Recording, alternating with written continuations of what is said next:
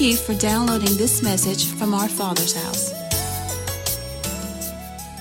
I don't know, something the Lord spoke to me about as I was studying and reading the Word. And I want to get the church personally, um, as individuals, getting out of a lifestyle of living from miracle to miracle that Christ does. Um, I'll elaborate a little bit more on that. But what I want to deal with is pursuing Christianity. I was talking to Samantha today. I said, pursuing Christianity out of convenience, basically.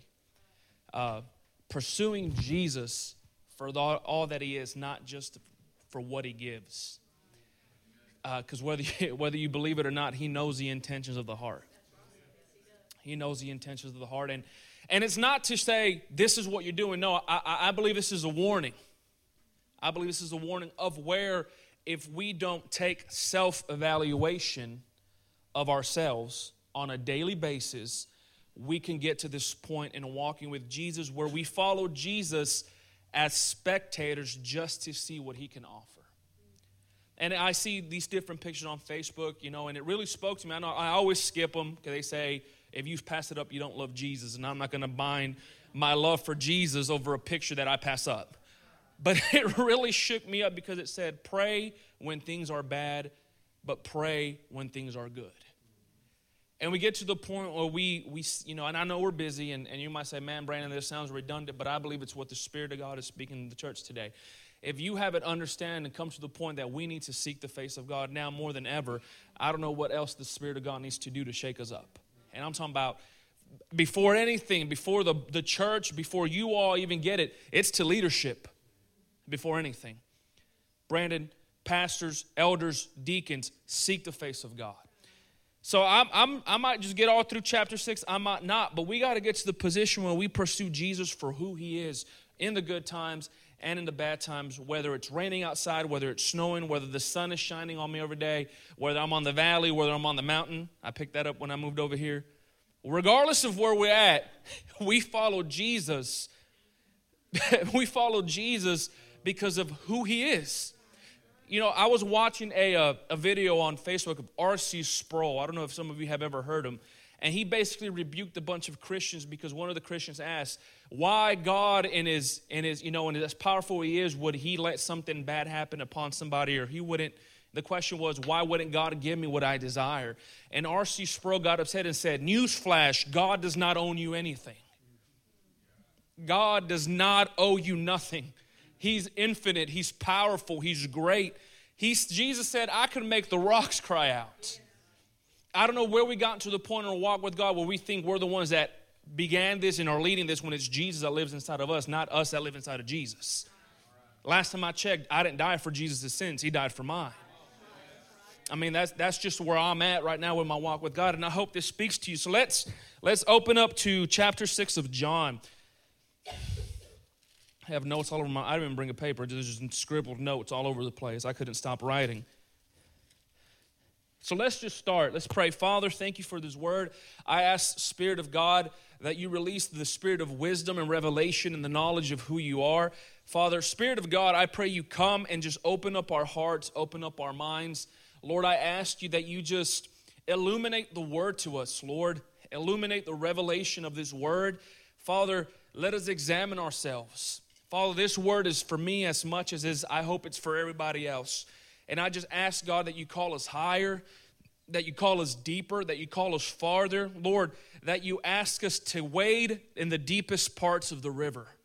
We desire that, Lord. We don't want to stay where the water comes to our knees or to our loins. Lord, we want waters to swim in. And we hear your call, Holy Spirit, that the only way that we can come deeper is by releasing the things, Lord, that don't reflect Jesus and we will answer the call. In the name of Jesus Christ, we pray and we say amen. Let's just go. I'm just going to break this down. I mean, I may read, I may not read, but it says, After these things, Jesus went away to the other side of the Sea of Galilee or Tiberias. And a great multitude was following him because they were seeing those, the signs which he was performing on those who were sick. Let's stop there real quick. The only reason that Jesus had groupies was because of his miracles. I mean, that's why they were following him. Spectators, people who were interested in what the Messiah, I mean, they didn't even know who he was. They just, they just saw a guy healing people and they began to follow him.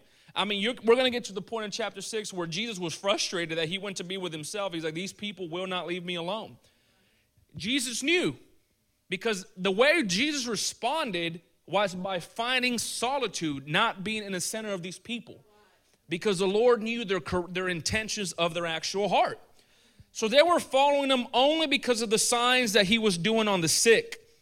And Jesus went up on the mountain with his disciples. Now, the Passover the feast of the Jews was at hand. Jesus, therefore, lifted up his eyes and seeing that a great multitude was coming to him, said to Philip, Where are we to buy bread and, and that these may eat?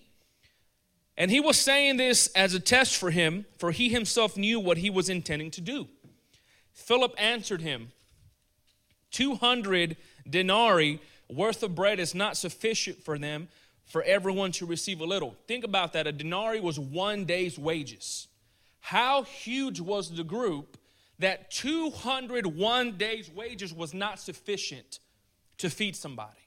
Imagine, I mean, me, I'm on salary, but I can, you know, I, when I used to work for the government, I used to make probably about a little bit over $100 a day in a day's wage. 200 times that was not sufficient enough, imagine that, to feed how big this group was. So if this wasn't just one or two people, that were following Jesus. The Bible goes on to, to count on 5,000 men. I heard it this way if each man had a wife and a son, you're at least looking at 15,000 people. 15,000 people, because at that time, men were only count, counted. All my feminist ladies in the house, don't get mad. That was Jewish culture back then. 50, at least 15,000 following Jesus. So we get to the point where they disciples say, well, there's this kid. He has, he has a Two, five loaves of bread and two fish. But even that's not enough, the disciples say. So Jesus therefore took that, and we know this miracle as the feeding of the, of the 5,000. He blessed it and he gave, and the Bible says that he had 12 baskets left over. That shows the frugality of Jesus. Shame on us for being wasteful. Whenever, we, whoa, shame on us for being, I'll tell you the truth, I'll be honest. When I got back from Africa, I tried for about six months not to waste anything. And after six months, I totally forgot. I got into my American mode. I was like, well, praise the Lord, they're over there, and that's the cross that God had to bear him, and I'm an American. I mean, literally, I got to that point. But God is trying to show us frugality.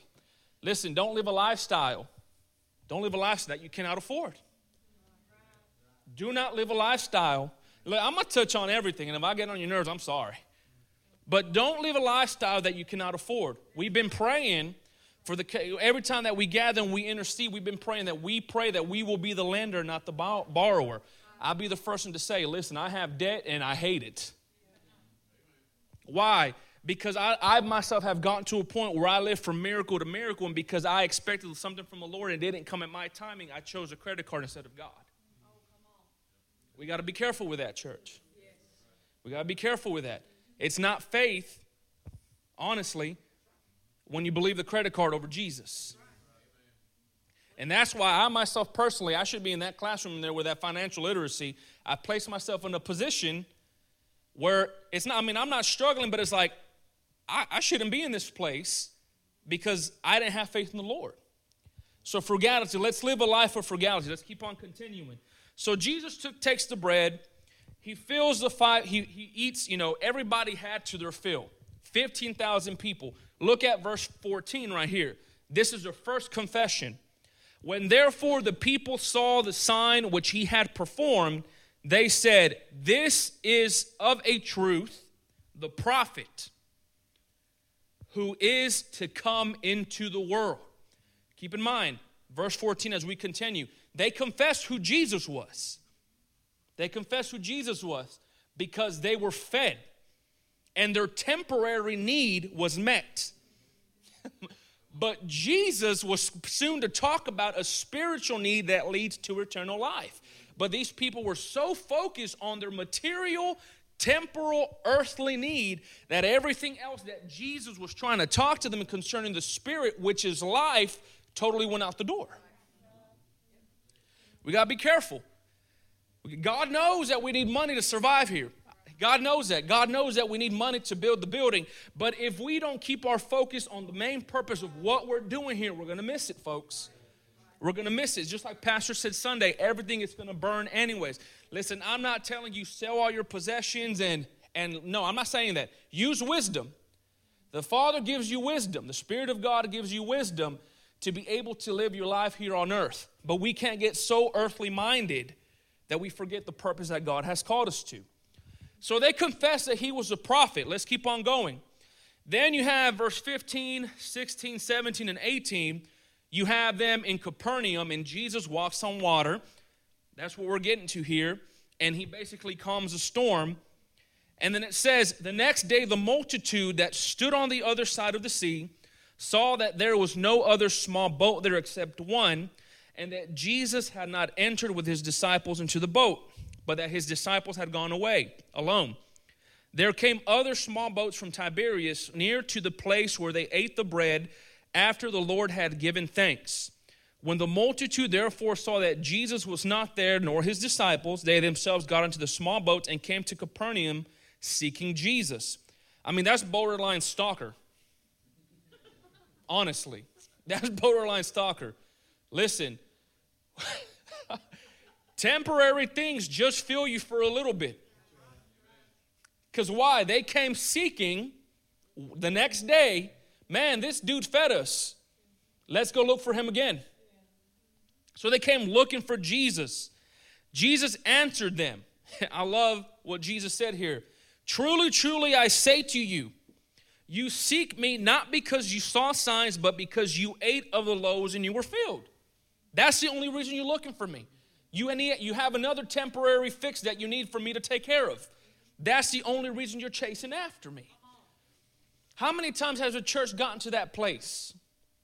To where we live out of one miracle and God moves miraculously in our life. If you received a miraculous healing or a miraculous move of God, raise your hand. Everybody has. Everybody has. But in between miracle A and miracle B, there's no consistency of either chasing Jesus or we seem, we seem to forget what God did for us. And whenever a greater problem or a greater circumstance arises, we should look back at what Christ did for us and have greater faith greater faith into what he's going to do for this next circumstances but we tend to regress we tend to regress. So Jesus said, You're not looking for me because of the signs, you're looking for me because you had your fill. Then Jesus says, and I think this should be, I mean, I'm going to write this down and post this on my refrigerator. That's how much it affected me, what Jesus said. Do not work for the food which perishes, but for the food which endures the eternal life, which the Son of Man shall give to you, for on him the Father, even God, has set his seal. That should be like a mantra that we live by every day. And uh, God knows we have bills. God knows that we have to take care of ourselves. He gives us wisdom, but do not set your eyes upon those temporary things. I've heard it time and time again since I was younger, people preaching, you know, we are not of this world. God has called us to a greater place where we're coming to, but we have been allowed to come down to the earth to establish the kingdom and to fulfill the purpose of Jesus Christ.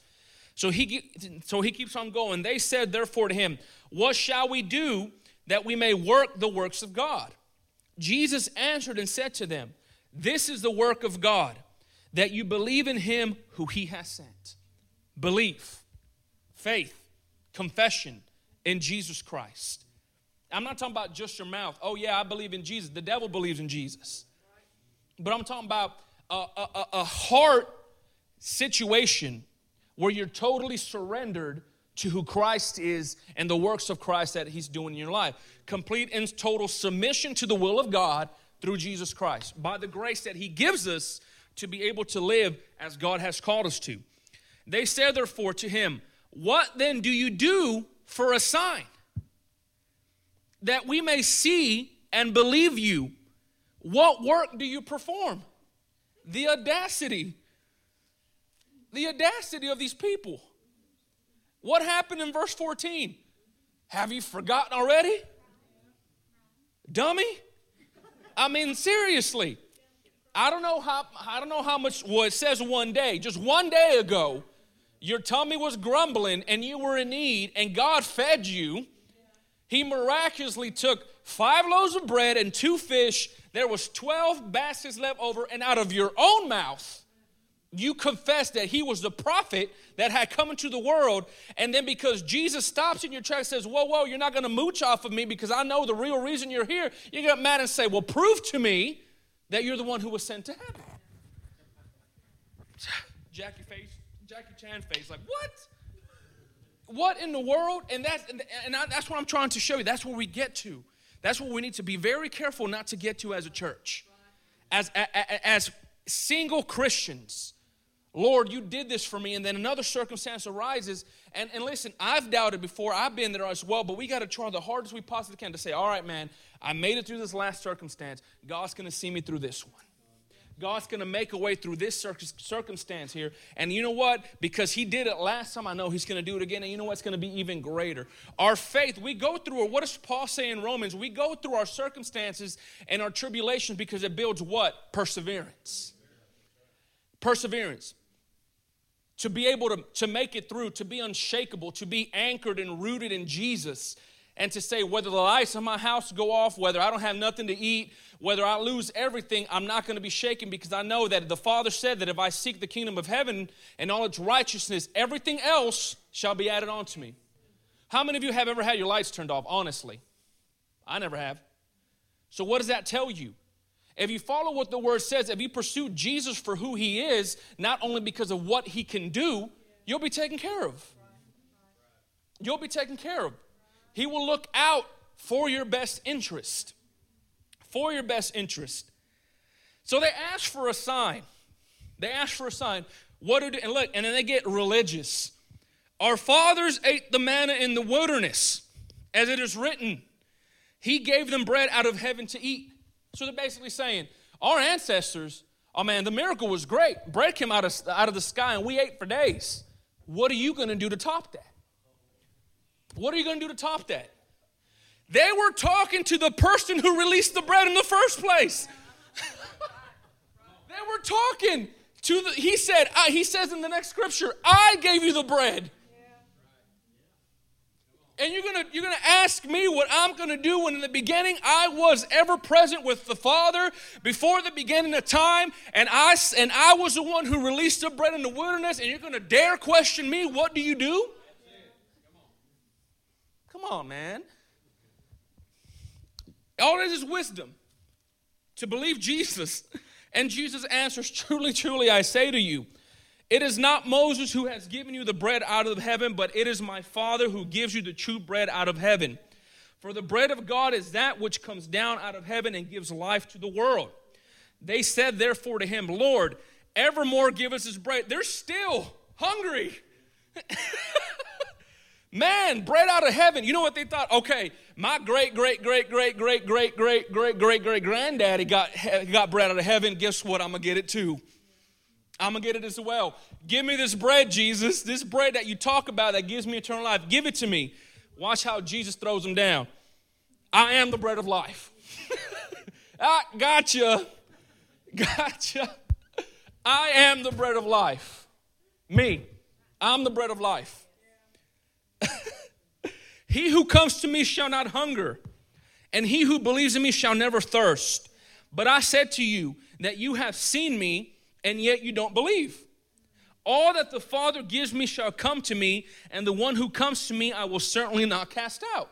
Jesus saying, Come to me, believe in me. I'm talking about more than just natural stuff. I'm talking about something spiritual here, something that can only be revealed by the Spirit of God. Get your natural eyes out the way and let your spiritual eyes and your spiritual ears understand. I'm the bread of life. I'm talking about eternal life here. That's what Jesus is telling them. You'll never go hungry, you'll never be thirsty because everything that you need, because you believe in me, will be taken care of. And yet they're still not understanding what Jesus is trying to say. He's saying, You have seen me, you have seen my miracles, you have seen me do the works of my Father, yet you don't believe in me. What else do you need? What else do you want? I mean, that's where the Lord gets sometimes with the church. And, and you know, I, I, I'm not afraid to say, I think sometimes Jesus gets frustrated with us. We talk about grace, grace, grace, grace, grace, grace, grace, and love. I'm all for that because God knows I need grace and love and mercy every day of my life. But I believe that if we can grieve the Holy Spirit, we can grieve Jesus too. If the Holy Spirit, which is one out of three out of the Godhead, I believe that Jesus can be grieved as well and get frustrated with us.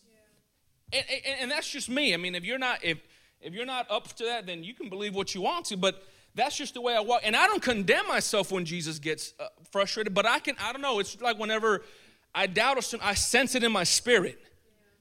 That that that you know worry or or murmuring when I begin to man I don't know why you haven't come through yet and stuff like that. I believe the Lord's just like, come on, dude. You know, have not have not moved for you before?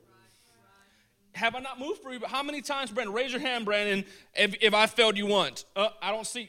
No, I've never done it. I believe that's how, and that's how I believe the Lord deals with me. You stupid. you know, it's just like I'm gonna give you a backhand if you don't stop complaining at me. I mean, seriously, that's just me. I mean, if you're if you're all happy pappy and angels surround your room every day and all this stuff, that's you. But to me, I know the Lord sometimes looks at me and it's just like Really, Brandon? Because we, we tend to let the little things in the natural overshadow the spiritual things that God has given us. The little things, like how am I gonna buy my groceries? Hey, how about you stop worrying about it because I have food that you won't perish, that you can pursue. I'll take care of you. I'll take care of you. Is this okay? So he keeps on going and he begins to say, For I have come down from heaven not to do my own will, but the will of he who has sent me. And this is the will of him who has sent me, that all that he has given to me I lose nothing, but raise it up on the last day. For this is the will of my Father, that everyone who would behold the Son and believe in him may have eternal life, and I myself will raise him up on the last day. He's still letting them know how easy it is to believe. All I'm telling you Look upon me as your salvation and believe in me and release your heart to me, and you will have eternal life. And you will have eternal life. No wonder um, in, in Acts, when Stephen was stoned, he said, You're stiff necked. You are a stubborn people. I mean, how, what other people on this earth has seen miracle after miracle after miracle after miracle? And oral tradition has passed down to the Talmud through these people. And they have the Torah, they have the prophets, they have the writing. And God split the Red Sea. And even in 1967, you have stories of when Israel got in war. And I mean, stories of God protecting the soldiers in the, in, in the seven day war. Where they, they were about to start digging out a mine, and all of a sudden a wind comes out and it, it exposes all the mines. And yet you still don't believe that Jesus is the Messiah stubborn, stiff necked, resisting the Holy Spirit. That's what Stephen said. These people still cannot comprehend. The Jews, therefore, were grumbling. Now you get mad. Now they're getting mad because Jesus is putting them in their place. You know, get mad if you want to, but sometimes we need a rebuke from the Lord. Well, show me scripture. Jesus said, Those whom I love, I chasten. Revelation, go look it up. Google it. Google it rebuked by Jesus. I am the bread that came down out of heaven. He tells them again. And they were saying, Is this not Jesus, the son of Joseph, whose father and mother we know? How does he now say, I have come out of heaven? I mean, first he was a prophet that came down to his word to the world, and because Jesus put him in their place, it turned to, Who are you? I know your mama and your daddy. And your mama didn't have a good reputation, but let me tell you that much. I mean, your mama got pregnant all of a sudden. I'm, you know, but that's none of my business. And she wasn't even married yet. That's who you came from. Begin to get mad and begin to call out Jesus for the negative things that they think are negative in his life. First moment you were a prophet, now you get mad at Jesus, and Jesus becomes a stumbling block. And he didn't do nothing. He just said, Believe in me. Believe in me. So he goes on to say, Don't grumble amongst yourself, like, shut up. stop, stop talking. Don't grumble amongst yourself. He's like, No one can come to me unless the Father who sent me draws him, and I will raise him upon the last day. Now Jesus sounds redundant because he's saying the exact same thing over and over. I'm the bread of life. No one can come to the Father but me. And uh, exactly, doesn't matter how many lambs you kill, don't matter how much blood you spill, it doesn't matter how many doves you take from the Gentiles to sacrifice. It don't matter. All that is futile because you won't come to the Father unless it's through me. Jesus was trying to change the religious culture of that day. And he began to say what it was written in the prophets and that and talking about the Father. And then he goes again to say in verse 48, I am the bread of life. Your father, and this, this is how he counters your argument. Oh, we got manna. What are you going to do? Jesus said this right here. Your fathers ate the manna in the wilderness, and guess what? They died. what you want me to give you ended up in natural death, anyways. How, how, how, an entire generation was lost because they grumbled against the Lord. An entire generation because they could not stop grumbling the apple doesn't fall far from the tree from Moses' time to John 6, still grumbling, still got that Egypt spirit, still needy, don't know what the Lord has done for you, you done forgot about it. And Jesus is saying, hey, guess what? They ate it and they died. They didn't have salvation because of their grumbling, because they didn't choose God. They chose something else. And then once again, he says, This is the bread which comes down out of heaven, so that one may eat of it and not die. I am the living bread that came down out of heaven. If anyone eats of this bread, he shall live forever. And the bread also which I shall give for life of this world is my flesh. And this is where he starts getting, he starts getting, you know, like a metaphor. It starts getting spiritual, and it freaks these people out. Watch. The Jews therefore began to argue with one another, saying, How can this man give us his flesh to eat? Man, this dude's a cannibal. I mean, now first they were mad because Jesus wouldn't give them the food. Now they're looking at him like he's weird. Like Hannibal Lecter, this dude wants to give me his flesh to eat. I mean, I'm hungry, but not that hungry.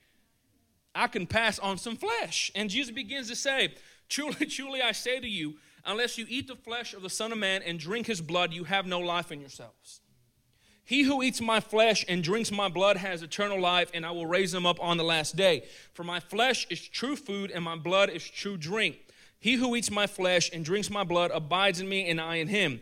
As the living Father sent me, and I live because of the Father, so he who eats me, he also shall, shall live because of me. This is the bread which came down out of heaven, not as the fathers ate and died. He who eats this bread shall live forevermore. Now they're going totally crazy. I mean, the Bible says here that he was in a synagogue in Capernaum. You know what? One little side note. When God's judgment comes, that's why Jesus prayed, Woe unto you, Capernaum. Because so many signs and wonders were done amongst you, and yet you did not believe. Imagine that. Imagine we get to we get to judgment day and we Gentiles who were unclean in the eyes of the Jews are standing in righteousness with Jesus Christ because we didn't even look at him and we believed in him. And yet, this generation of people who passed away saw sign after sign after sign after sign, yet they did not believe in the Messiah.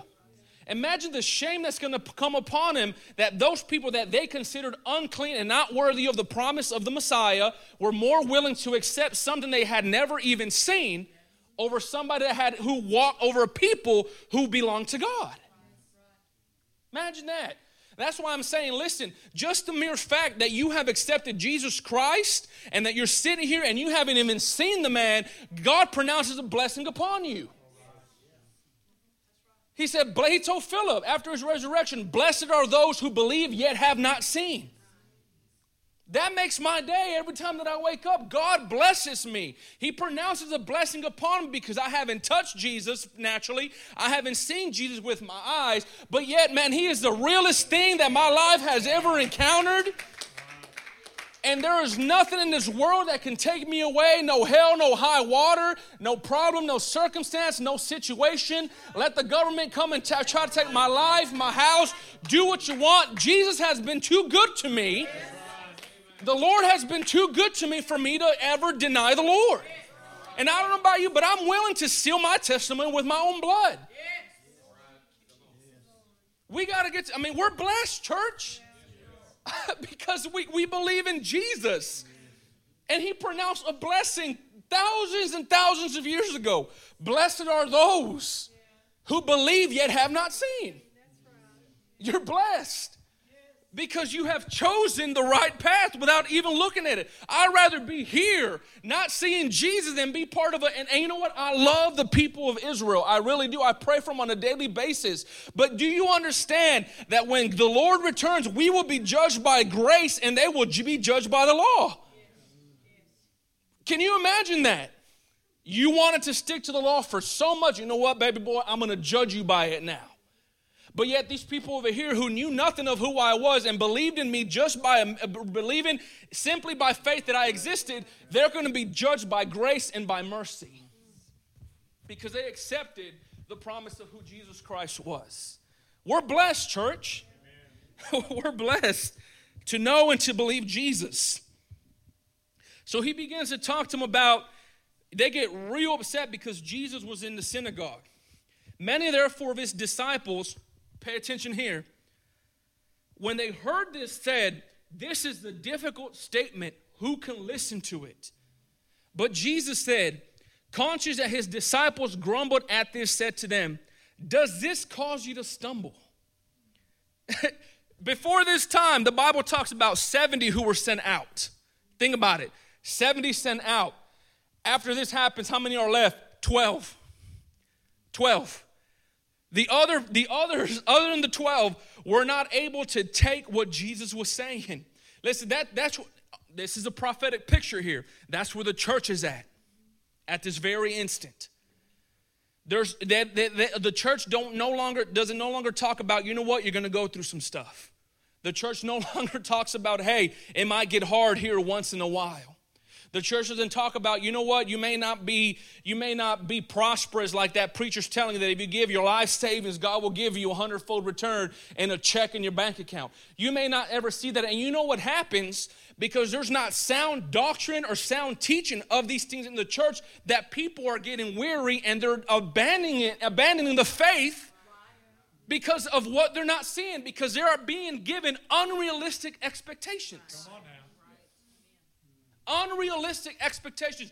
God never promised you that he was going to give you a $10 million check in your bank account. Hey, he never promised you that he was going to give you the Powerball jackpot numbers for you to win. But what he did promise you that he was going to take care of you and provide every need that you would ever need. Anything you ever ask, anything that you're ever in need of, the Lord says, listen, put your focus on me. Behold on, behold me. As long as you're keeping your faith in me and looking at me, I'm gonna take care of you. I'm going to take care of you. And if you happen to stumble upon the way or to be upset or to feel like all of hell is coming down against you, it's okay to feel that way because you're human. But guess what? I'm victorious. I overcame. And because I have overcome, so will you. I mean, we take it, we take it, the, a simple truth becomes so difficult for us to even to, to even read because we're not ready for it. Because and that's why i'm thankful for a pastor that stands right here and tells you the truth. Hey sometimes it's not going to be sunny skies. You know why? The bible talks about when job went through his, what he did god allowed the storm to come through him but guess what? The lord was in the storm. And the, he spoke to job through the storm when you have a storm in your life, be glad that you believe in the storm creator. The one who creates storms, the one who fashions the earth. He is the one who's in the middle of your circumstance. Just because he's silent doesn't mean you're abandoned. Just because he's silent does not mean that you're abandoned. oh, Jesus. He's silent for a reason. He's silent for a reason because he wants to see how much you're willing to press. How much you're willing to press. And what he really wants you to do is to open up this word. Listen, another side note right here. Thank you, Holy Spirit. Stop looking for different words from different people where the only word you need is right here. Thank you, Holy Spirit. This is the only thing you need right here. You know what? There's many of us who've been saying, Spirit of God, I need you to speak to me. I need you to speak to me. And you, you come to church and you're making eye contact with the preacher for him to look at you, and you're just like, and you're looking and you're looking and you're looking, and, and then you're upset because the preacher didn't call you out, right? And you want the Lord to, to speak to you and say, You know, why am I depressed, Lord? Tell me something. And if you would go to your Bible, the Bible says that Jesus called the Prince of Peace. That, that in his presence there is fullness of joy. And then you require, and, but you know what the issue of that is? Because we're we're so accustomed and so used to having the leadership do everything that we're not willing to pick up the word and open up and read what Jesus says about me. I mean, I mean, it would it would give church leadership less of a headache or, or, or, or be less stressful. Because listen, when a pastor or leadership, and even anybody, you go somewhere and the Spirit of God moves upon you, guess what's going to happen? When people pull on you so much, man, you're drained. You're drained. It's a spiritual thing. When the pastor or a, or a minister walks into a place, you know how much spiritual warfare is going on? and spirits and demonic forces here and there are fighting that when a man of God, so if a man of God walks away from me, don't get mad. Don't get mad. You're seeking after a word from a man and after a word from the Holy Spirit. The Spirit of God is more than capable of speaking to you through the word than through somebody else's mouth. And half the time, I'd rather believe the word than somebody else because I don't know what any other people are going to be saying here. I'm sorry. I don't know what you were doing in your own personal life. I don't know what your secret sins are at home. I'd rather not you not speak over me. Because scripture says that the tongue has a power of life and death. And I'd rather read what the word says and begin to speak it myself and say, You're ahead, and not to tell you're above and you're beneath, and begin to encourage myself, then let somebody speak over me who I have no witness in my spirit with. That's right. That's right. I'm just saying. I'm just saying. We got to get to the point where we believe Jesus above anybody else. Above anybody else. You're seeking something natural, you're not seeking something spiritual. When you begin to look for what, for begin to look, give me a word, give me a word, give me a word, give me a word. Listen, you're probably gonna be upset for another couple months because the word ain't gonna come to you. Because if you're seeking more a word than Jesus, guess what? Jesus is not gonna allow to happen. I'm just saying. I'm just saying. So let me get back before I went on that tangent. Before I went on that tangent. huh? 61. So they dropped Jesus. They began to grumble and they get upset. What and, and then listen, this is what Jesus says. You, does this cause you to stumble? Because I said this. Because I told you, eat of my flesh and drink of my blood. Does this cause you to stumble? Right? Look what Jesus says next. What then, if you should behold the Son of Man ascending where he was before? What about then? Would you believe in me? But guess what? You know what? Jesus reserved that only for three. you know, you know that? The other, the other nine weren't there. The other part of the 70 weren't there. Only three. I believe those three had more faith than anybody else. They were the inner circle of Jesus. He saved the transfiguration just for three individuals to see. Three individuals. He said, What if I would ascend back to where I was? Would you believe in me then? And you know what? Sometimes, and, and don't get upset sometimes when you're like, and I do this sometimes when I'm, i get, I got mad a couple times. I said, Lord, take me to heaven. take me to heaven. Just don't take me to hell like Mary K. Baxter. I'm ready for that. I'm not ready for that. but take me to heaven. I want to see the four living creatures. I want to see, and, and it don't happen. I wake up all mad. Well, the Lord wasn't listening. Oh, Brandon, you weren't ready. Right. You weren't ready. Not that it's not that you will never ever be ready.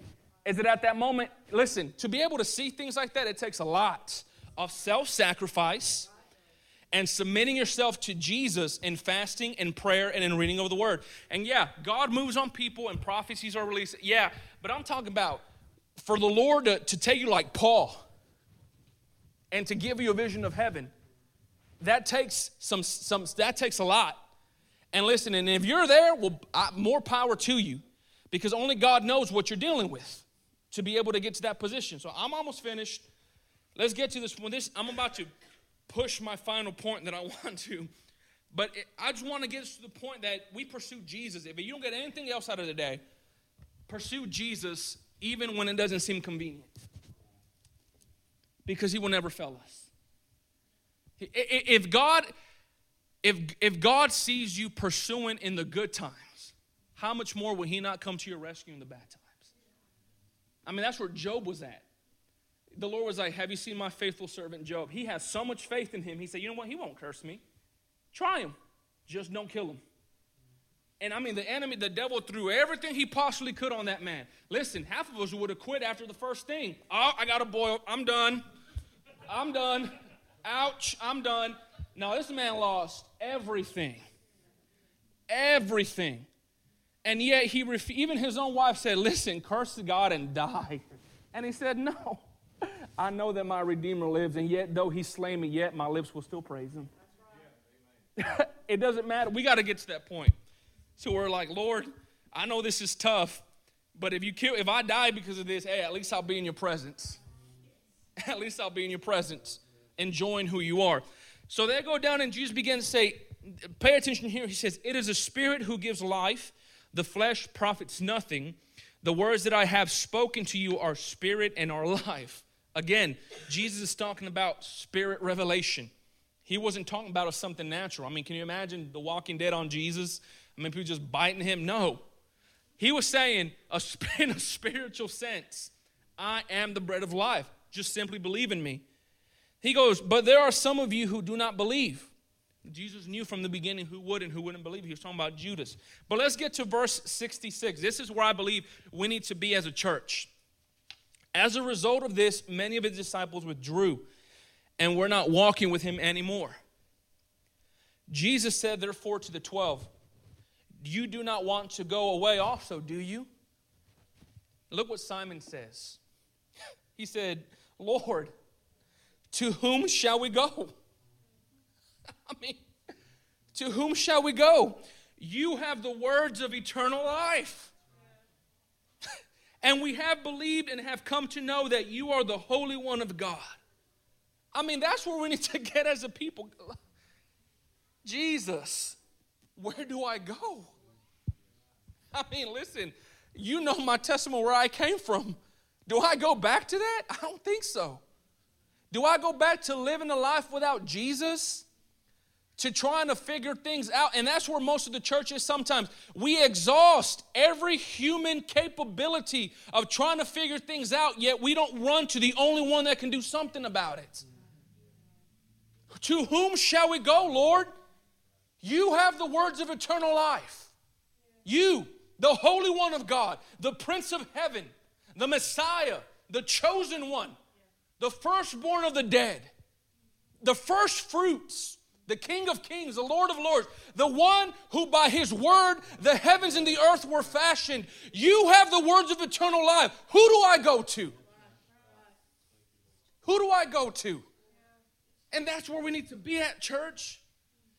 And that's we let all this little criticism and stuff get to us. Oh, this person here, he don't love me. He talks about me. They gossip about me. I'm going to stop coming to church. I'm going to stop doing this. You're doing yourself more harm than good.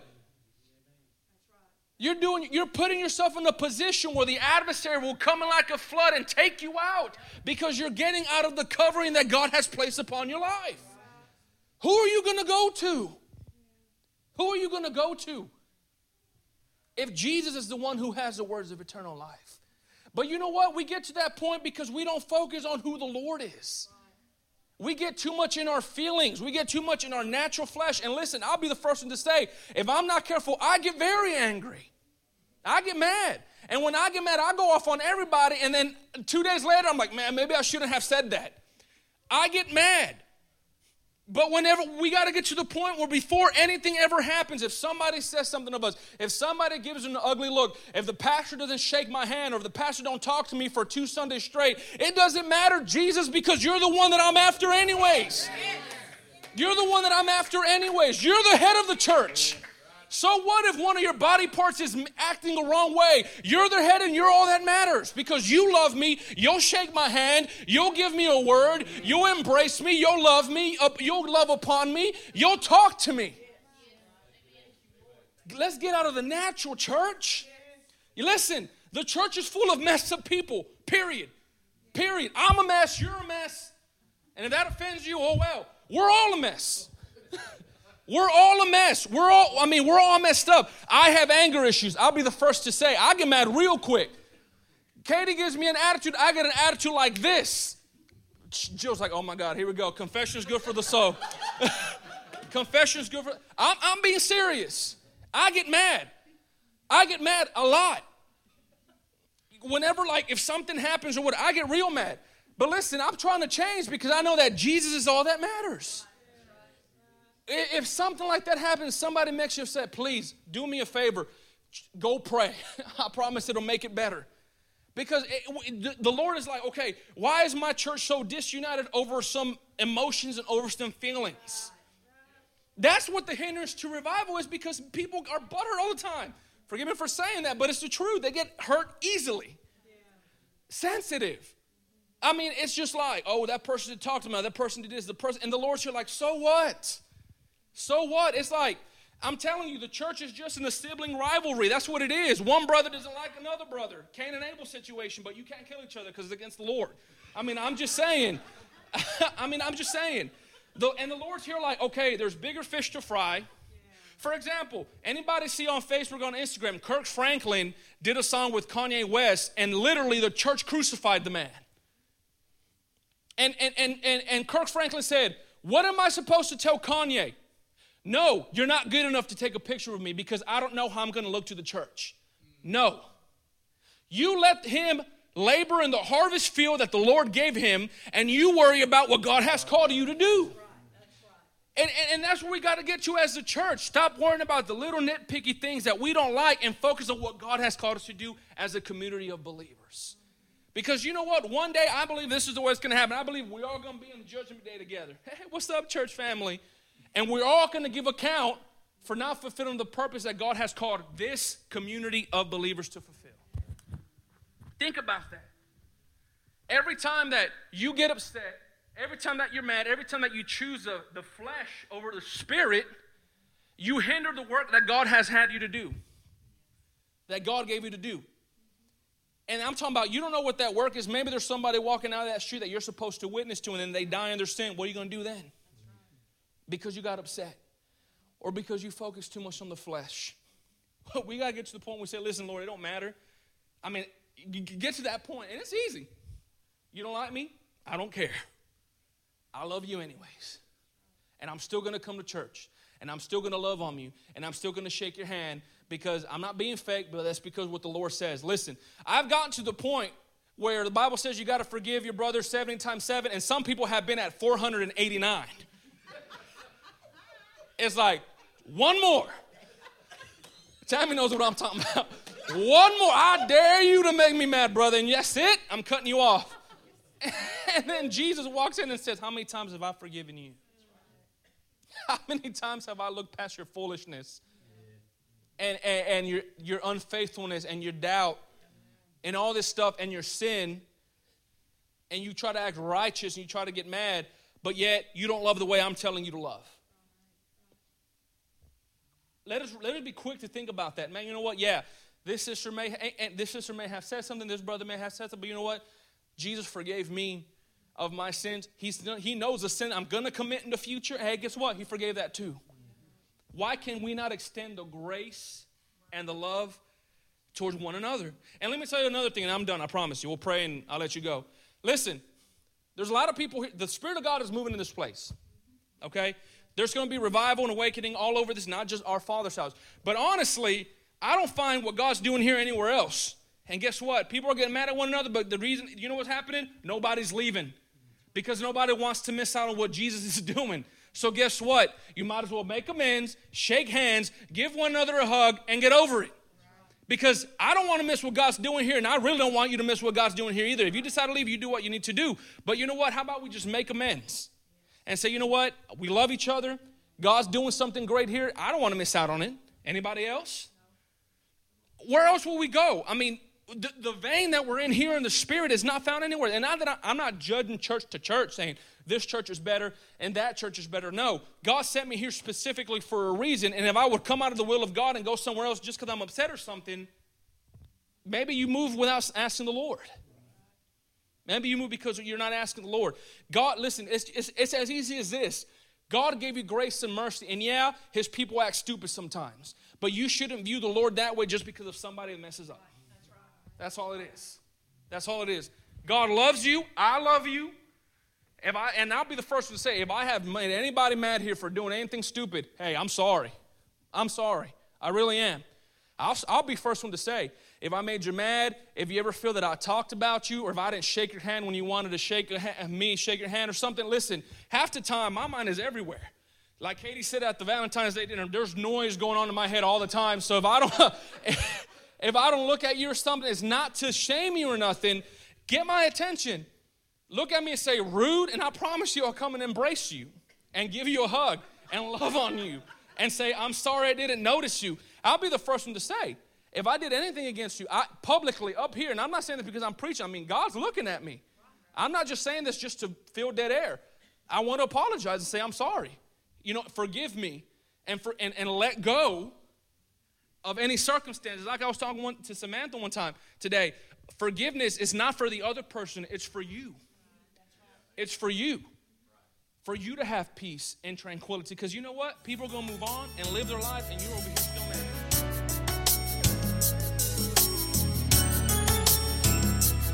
For more information about Our Father's House or upcoming events, please log on to www.ourfathersHouseKY.org.